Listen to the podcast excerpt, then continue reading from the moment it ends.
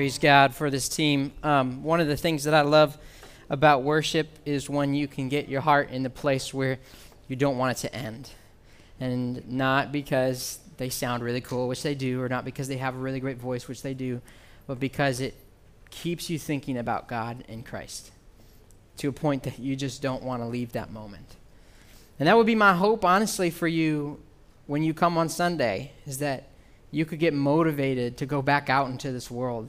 You get motivated to go back out in the week that God has for you.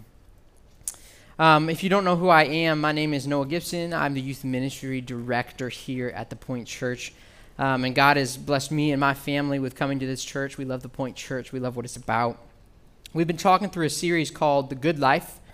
Uh, and in that series, we've been asking key questions and, and addressing key issues that the world says is the good life versus what God says is the good life. Because when we normally think about the good life, man, we think about money, right? We think about having it all. We think about everything going your way. We think about having the best job. We think about having everything we could ever imagine.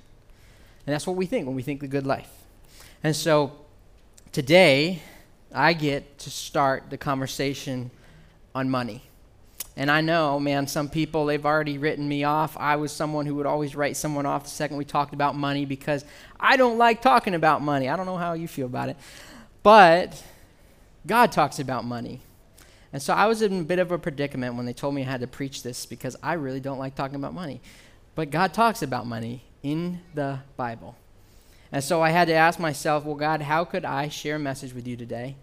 How could I share a message with the people today that they hear my heart rather than hearing the thing that will shut their ears off and they'll stop listening. And so I want to be upfront with you. I'm talking about money, but I hope you hear my intentions today. And my heart today is how can we live the good life that God has for us? And if you will keep your ears open, if you will listen to this message, if you will have what it is to give to you, I believe that God is going to do some amazing things in your life. Today, we are talking about why your intentions matter. And I remember early on in my faith, my parents, they were awesome Christians. They actually used to be missionaries. They raised me up in the church. They taught me to go to youth group. They taught me to get to church. And I did it. I continued to go to church. And yet, the purpose and the intention behind why I was going, why I was pursuing those things, was always just because I was doing it for my parents, or I was doing it to be well liked by other people, to be the good Christian guy. And so, for a long time in my life, that is how I lived out my faith. That is how I lived out my intentions in my life. In high school, God removed my sport, God removed my friends because we moved. And He removed all of those things in my life. And in that time, I was mad at God. Here's a fun fact anytime you're mad at God, you're in the wrong. So, just letting you know. Um, I was mad at God, incorrectly so, because He had taken these things away that I thought were so valuable and important to my life. Only to come to realize today, and as I get to look back, to praise God for the things He removed from my life so that my intentions could be focused on the right things. See, soccer, the sport that I played, was in the way. It was my God, it was my idol. See, my friends, while they were nice to me, they were not good motivations. They were not pushing me closer to Christ. They were pushing me further away from Him. And so, as I reflect on it today, I praise God for how He moved me out of that so that my intentions could be focused on the right thing. But in the moment, I didn't want to let go of any of it. And I say this all to say your intentions matter a lot. Let's think about it this way we got some single people in the room maybe. I just want to pray for you because dating is difficult, especially today when you're having to try and figure out who someone is on an online profile before you even meet them, right? Like they're putting their best self out there, and you're supposed to judge if they're good character, if they're nice, if they're kind, if their intentions are correct. What do they want from you? And so that's difficult.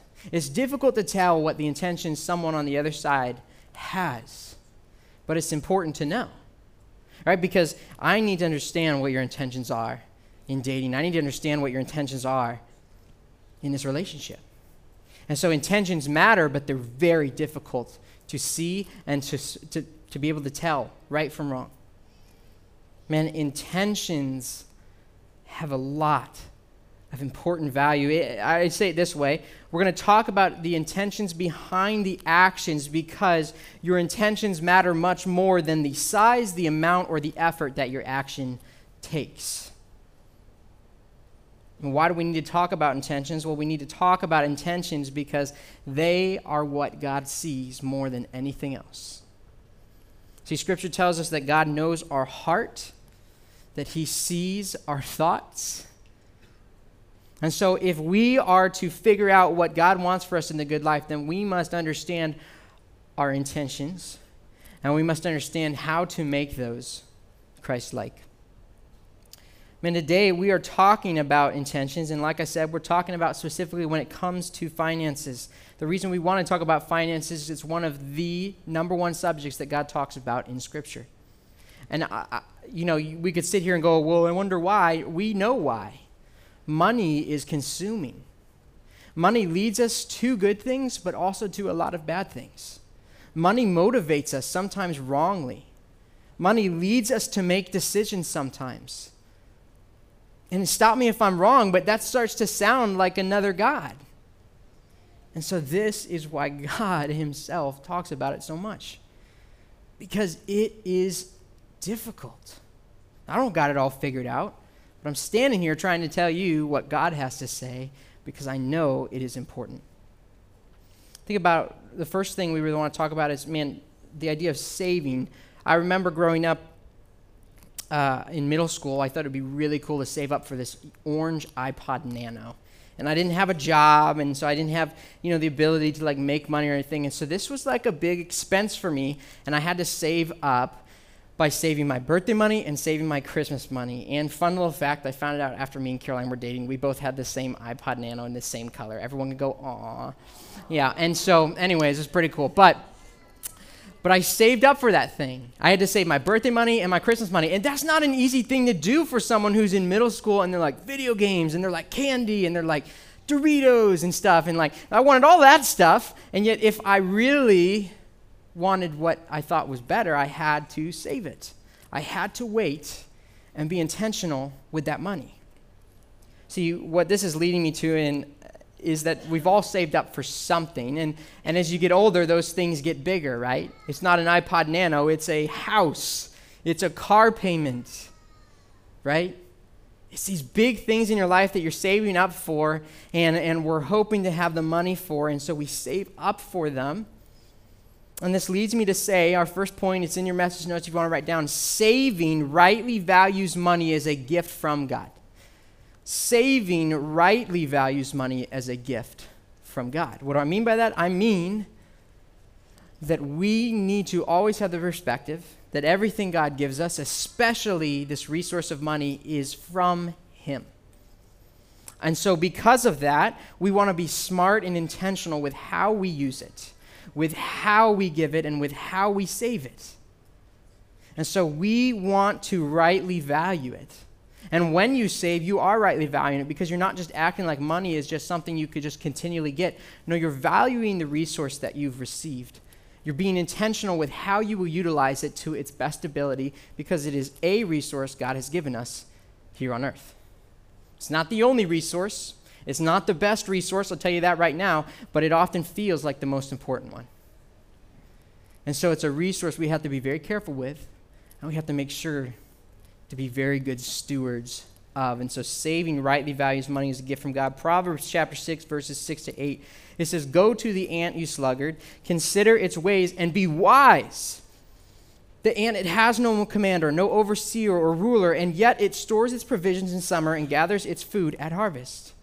The ant is storing up things. He's using this illustration for us to understand that it's wise to store up, it is wise to save. So we want to be good stewards of the resources. So we want to save. A helpful metric we use, um, you may have heard it before, is called this 10 10 80 rule. We would say that that looks like giving 10% of your paycheck to savings, 10% of it to tithing, and living off of 80% of it. Now, I just want to start right here by saying this is a metric we use. This is not a rule we live by. This is something that we see uh, very helpfully given to us to learn how to utilize our money the best. But I know that there's people in here. The problem that I find with metrics, the issue that I have with a metric like this, is sometimes it leads people to go, I'm not giving that much, or it leads people to go, I'm giving that, I check the box. And what I don't want you to hear today is that I'm telling you you need to attain this goal. No, I'm saying it's a helpful goal if you would like to work towards a goal. But there are people who are giving 10% who should be giving more, and there are people who are giving way less than 10%, and they are giving more than they should. Do you know what I'm saying? Because the intentions matter much more than the size, the amount, or the effort of the action. The intentions of your heart matter. And so we want to talk about saving today because saving, I believe, if we look at saving the correct way, it leads to us being more generous. What I mean by that? I mean a lot of things by that. I mean that in my life, if I'm able to save, if I'm able to have a backing for myself, then I'm able to be more generous with the other money that I receive. I also mean that when I save, I'm able to intentionally think, how can I use this money for good? Right? It's not wrong to want to go on a family vacation. It's not wrong to want to renovate your kitchen, which I want to do. It's not wrong to get a new car. It's not wrong to want a new house, but the intention behind it is what matters. And so it can be wrong to want to go on a trip. It can be wrong to save for that renovation if your intention is not in the right place. If our heart is not thinking, how can I be generous with the resources God has given me? See, for me and, in my house, we really want to make our house a place where we can invite other people in, welcome them in, and love on them. And so, yeah, I'm really excited about doing a kitchen renovation, but I'm still going to invite people in while my kitchen looks horrendous, but I'll still invite them in. And so it's giving me an opportunity to one day feel like I can welcome more people in, but I can still be generous even now. But we want to look at today where are my intentions? Continually thinking about where are my intentions? Are they correct? Are they in the right place? And we need to ask this more often. Too often we will look at our savings and man, we'll just be like, yeah, you know, I've got a plan for them and that's a good plan. Have you ever considered asking God about that plan? Have you ever considered asking Him what you should do with your money? How you should save? What you should utilize it for? See, because when our intentions are correct in glorifying God, then the motives will be correct. And so our intentions, they matter so much because saving it rightly values money as a gift from God. And if our intentions in saving are correct, then our motives and our goal to glorify God is correct. And thinking through how you could use savings, how you could use your resources and an opportunity to show Christ's love to other people. Do we think about that enough? And then we got the other 10. We're talking about a tithe, and, and we use the word tithe because it's used in the Bible. Tithe really just means one tenth. And so when we say tithe, we're saying one tenth, which is 10% of what you make. And so a tithe uh, uh, it serves a ton of amazing purposes. I'll be truthful. One of the best purposes I find it for me in my own life is to not make money an idol. Is to show that I don't need to live off of all of the money I receive, but that I can live off of less because money is not everything. It also helps me greatly with trusting in God because I stand up here having many times where I have not had the money to pay for the circumstance or the situation that came in front of me, and yet God faithfully provided that money. He faithfully provided an opportunity. And tithing, it also helps so clearly in supporting the mission of the local church and the global church. What you guys give helps us to love, serve, and reach more people. And so I want you to know those are, those are really valuable things of what tithing does. But the key purpose of tithing, if you'll see in my point here, and you can write in your message note, is that tithing, it rightly values money as a gift from God. See what I did there? Saving rightly values money as a gift from God, and tithing rightly values money as a gift from God. See, because when we're good stewards of our money and we learn to be generous with our money, then money is not our God. But if we have a hold, if there's something stopping us from feeling like we can do that, we got to do a heart check. We got to ask, what are my intentions? Why am I reluctant? Why can I not? And so we should tithe not because we want, we have to, but because we should want to. Not because you feel forced to, but because you should from your heart want to. I can't decide that for you, but I can ask of you to be a cheerful giver. I, I was uh, went to a Spring Hill day camp, or it wasn't a day camp, it was actually a week camp as a kid. And I remember there was like a snack shack, and in the snack shack there was all these great snacks, but only about half of the kids had parents who put money in their account so they could get those snacks. The other half, they just like sat on logs and put their puppy eyes on and looked really sad because they had no snacks. And my parents, they gave me money to get snacks, and so I remember having a friend I was getting to know a lot, and I saw he did not have any snack. And so I did what any, you know, cool fourth grader would do. I got this two airheads, and I gave him one, and we sat down and we shared those airheads. Now, I share that not because that's like crazy generous or anything, but to share with you what an intention, why an intention matters. See, my heart in giving him something as simple as that was not to make him feel, you know, like, uh, like he was asking me of it. I didn't do it out of requirement. I didn't do it out of compulsion. I didn't do it because, I don't know, I felt I had to. I did it because I wanted to. He was someone I knew, he was someone I cared about, and I wanted to give him an airhead, right? Doesn't everybody want to give their friend an airhead?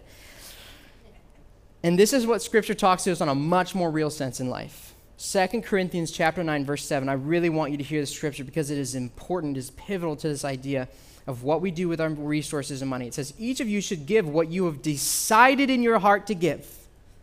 Not reluctantly or under compulsion, for God loves a cheerful giver. So many of us are pursuing goals to feel like we've checked off the Christian box, and yet Jesus, right here, God is saying that you should give what you've decided in your heart to give. That you should not give from any metric or number, but you should give from your heart, from your intentions. And so we must take that, we must understand it, and we must learn from it. See, God loves a cheerful giver. He doesn't need your money. No, He's trying to show us how to use it wisely, how to be good stewards of it. And I'm just, I just want you to know, like, I'm not standing here like I've got my whole life figured out. For the longest time, I didn't give a single penny to God, all the way until I got to the Pointe Church. I had never given a penny to God. I had told myself that I would give God my time and I would give him my talents, and that was how I would tithe to God, that I would give him that stuff through that. And it worked for a while until I got to this crazy place called the Pointe Church and people started convicting me of that. And we went through a series about money just like this, and I was standing here on leadership and staff going, I need to change some things in my own life. I need to figure out how I can give money to God. And so I met with someone who I thought was really wise with money. I asked them, you know, if I could meet with them, and I was just going to share them my heart, like well, the reasons why I felt like I couldn't give currently. And I listed all the things I said, man, I got so much college debt. I've got a kid. We're getting a house. I've got a car payment. Man, there's so many things in my life. I don't know how I could give money to God because I've got way too much going on in my own life that money is needed for. It's not like I'm saving a bunch of money for myself. It's not like I'm getting all these great things. No, I'm having to give it all away. How is it possible for someone like me to give money to God? How is it possible for me to tithe? And man, I was really expecting like an Excel sheet. I was expecting maybe like a good book. I was expecting like a bunch of helpful tips. And he was just like, Noah, as Nike says, just do it. And I was like, that's not an answer that I really want to hear right now, but it was the answer that I needed to hear. And what you need to hear is there is nothing that is ever going to convince you that is intelligent to give away your money. Right? The world is just going to continue to tell you to keep it all for yourself. And yet, God's word says to give with a cheerful heart, to give from your heart what you have decided. And so I had to take that and go, I need to give. And so I gave. I talked to Caroline, which you should talk to your significant other, and I said, I think we really need to give. And yeah, we talked through all the questions. Well, how are we going to make this work? We've got all these bills coming in. How are we going to still have the money for all of it? And I don't, truthfully, don't know how, but we do. And we have been able to faithfully give to the mission that we so strongly believe in, to the work that we know God is doing.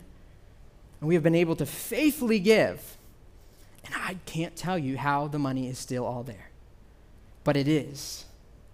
Because I trusted in what God said for me to do over what the world is telling me to do.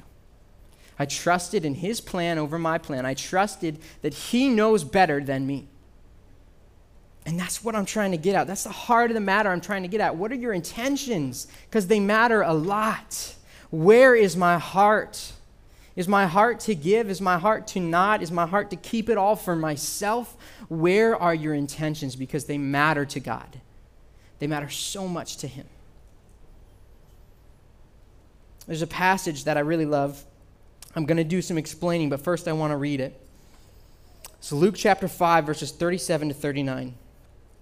It says, And no one pours new wine into old wineskins, otherwise the new wine will burst the skins. The wine will run out, and the wineskins will be ruined. And no, new wine, it must be poured out into new wineskins. And no one, after drinking old wine, wants the new, for they say the old is better. Now, I'm going to explain the context. I'm going to explain what this verse means. First and foremost, Jesus is being attacked by people right now. They don't believe him. They don't believe him to be the Messiah. They don't believe what he's saying. They continue to live in their old ways, in their old covenant. To them, what the law says, they're living in that. They're living in that truth. And as Jesus is saying something different, they're going, No, you've got it wrong. Jesus is wrong. And so this is what they're choosing to believe. This is the context they're in. And then Jesus shares this parable. This parable would instantly make sense to the people hearing it. We've got to do a little explaining because I don't know how many of you have seen a wineskin but that was a sewn up goat where they poured wine into it. I haven't seen one of those recently. What it means, though, is very important and very valuable for us today. See, because a wineskin, an old wineskin, was very clearly showing the old covenant and the old ways that these people believed. A new wineskin was showing the new ways in the new covenant that Jesus was creating when he came onto this earth, died on the cross for our sins. And so we see the old wineskin and we see the new wineskin, and then we see this word, the new wine. What is the new wine? Well, that's the gospel truth of Jesus Christ. That's his word. That's what he has for us, the new truth that he's provided for us, that we can be saved if we confess with our mouths Jesus Lord and believe in our heart he raised from the dead. So this old wineskin and this new wineskin, and uh, personally for me, it's still a little foggy, and so I've got, I think, a little bit better of a way to explain this. I'll just let you know right now, um, I, gave, I was given permission to pour water on the carpet, okay? So, anyways, this looks very similar to the other cup I have over there. And this is my old wineskin. These are my old ways. This is where I am in my life right now. And as God tries to pour truth into my life, you can see what occurs. It's all leaking out. Okay? It's all going away. No matter what I try to do, it just keeps going out. And this is what would happen in this time if you poured new wine into an old wineskin. Is it would leak out because the fermentation process would wear down that wineskin and it couldn't be used again. And Jesus was trying to show us something in a really real way. He was trying to share with us what it looks like to give your heart over entirely to Christ versus only giving it over a little bit. See, because there's a lot of us in life who are living in the old wineskin but receiving the new wine, and yet nothing is happening in our life. And we go, Why, God? Why isn't it happening? Because you have not given your entire life over to Christ. That's why. Right? What, what's holding you back from entirely trusting in God's plan for your life? What's holding you back from relying on His plan for your life? See, we'll say, like, man, I'll trust you, God, with my spiritual things, but when it comes to the finances or when it comes to this, I'm trusting me. I'm trusting the world. And God says, I just want to be honest with you. You got to give your entire self over to me. You have to give it all. See, because if I want to see change, if I want to see new wine remain in me, I have to have a new wineskin. I have to be changed new completely, entirely, because if I want to see God do a work in my life, then I need to give over my entire life to Him. If I want to see God work, and if I'm asking myself, man, God, where are you, God? I can't see you. It's not because God has run away from you, it's because you are far from God. I remember a time in my life where I was constantly pursuing going to church. I was the good kid. I was going, I was serving, I was loving on other people. And yet, in my home, when I got home, what I would do in secret on my phone was sinful and not what God wanted in my life. Was just constantly living this double life go to church, love God, go home, sin. Just constantly going over and over and over again in my life. God doesn't need you to be perfect. He doesn't expect your sin to just magically go away when you come to faith in Him. But He wants you to give your entire life over to God. I had given my life over to God, except I had not given all of my desires over to God, all of my heart over to God, all of my intentions over to God. And so my intentions, while a lot of people saw a good person out there, my intentions were all for myself. They were all for my pleasure and my desire. And God did a work in me. He put people in my life, and most importantly, He put His scripture, and He pushed me to read it to understand it, to make sense of it. And as I did that, I said, I've got two decisions. Sometimes we like to put a third one in there, but it doesn't exist. I can either be all in for Christ or all out. A lot of us like to believe that there's some middle ground there, that there's some way in which I can still pursue my desires and still love God on the side. You have to give everything to Him. You can't just give some of yourself to Him. If we want a God who is living and active in our lives, then we better give our entire life over to Him. We have to. Today, I'm asking us to take communion um, the ushers can bring forward the elements and start handing them out. Communion is something really simple. Um, we ask anybody who accepts Jesus as their Lord and Savior, believes that He rose from the dead, you can partake in these elements. It's a way in signifying what Jesus has done on the cross for us. You take this bread that I'm just going to tell you, it don't taste that great, but you take it. You take it because it reminds you of what Jesus did. It reminds you of the pain that He went through to provide an opportunity for us to know Him. It reminds you of those things. And we take the blood, and you don't have to take this right now. I'm going to ask you to take it as the team leads us in a song. But the blood, it reminds us of what Jesus poured out on that cross for us.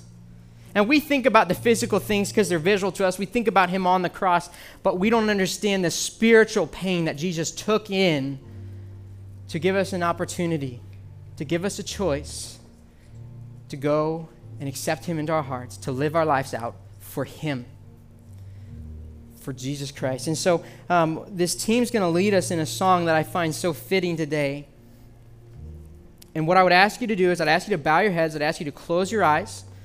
I'd ask you to get right with God because we take communion to remember what He's done. And so we need to get right in our hearts with God before we take it, before we partake in it. And so I would ask you to just start praying. Just start confessing. Just start giving everything up to God right now, laying down of yourself, all of the things in the way, and giving it up to God. And as you feel led, as you feel prompted, then partake in eating that bread and drinking that grape juice to remember the body and the blood that He poured out for us. So, would you join as they lead us in this song?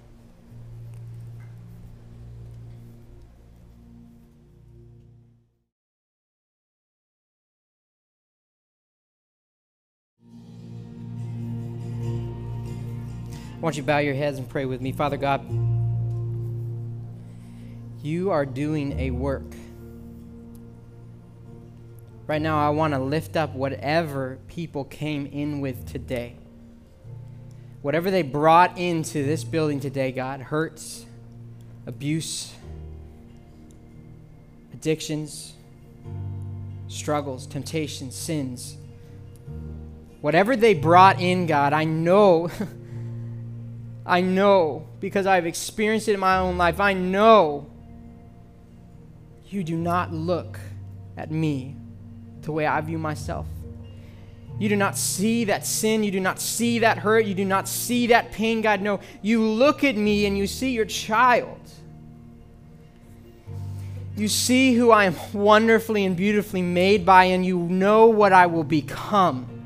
And so I look at people right now, I see people right now who need your truth in their life, who need your revival in their hearts. They need to give everything over to you, not just some part of it, not just the elements that we can see here today, but everything, God. And I know that your spirit is in this room. I know that your work can happen, God. I know that entirely by you, you can change hearts. You can change lives. Your word says, For we have all sinned and fallen short of the glory of God. And that the wages of that sin is death. But that the free gift of Jesus Christ is eternal life in heaven. And that if we confess with our mouths, we can confess with our mouth that Jesus, you are Lord and believe in our hearts that he rose from the dead, we will be saved. There is no question about it. We will be saved if we confess and believe, if our intentions are to honor and follow you with everything. And so I pray for salvation. I pray for miracles. I pray for weights that have been on someone's life to be removed because in your name and in your power and in your will, you can do whatever you want to do. God, would you make us vessels? Would you make us what you want us to be, God? Would you make us who you have for us? Would you not let us get caught up into how rushed this world is? Would you not let us get caught up into what this world is telling us to do? Would you not let us get caught up in all of the things? That we could just trust you could just give our lives over to you. So much of this world is going to tell us that our purpose is found in all of these other things. But we know that one day we will be in front of you and you will tell a different story. And so I pray for the people right here that they would know that this purpose that you're searching for on this earth, this desires that you're trying to fulfill in all these different ways, they will not add up to anything but that the truth of the gospel, the truth of God's word is that you can be saved if you want to be saved. If you will give your entire life over to Christ, you will see Him work in you and through you, and you will see His word and His truth reach others because of you. That God is doing a work right now in our nation, He is doing a work right now in our church. And if we would only realize that He is living and active, that we wouldn't just say it, but that we would mean it, that we would believe that God can do these things in our lives through us we can understand that His Spirit is living and active. God, would you commission us? Would you send us out into this earth to cause revival, to shake the ground?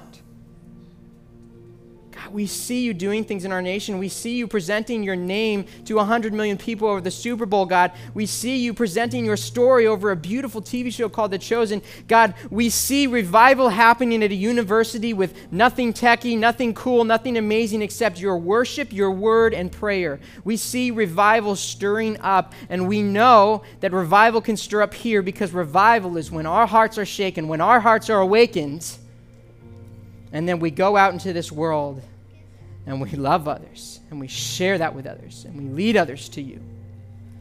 God, I ask that you would let people just let go of the things in their life, let go of the stuff in their life, that they would pursue you entirely, that they could see what you have for them. God, that they would stop getting caught up in all of the things that get in the way.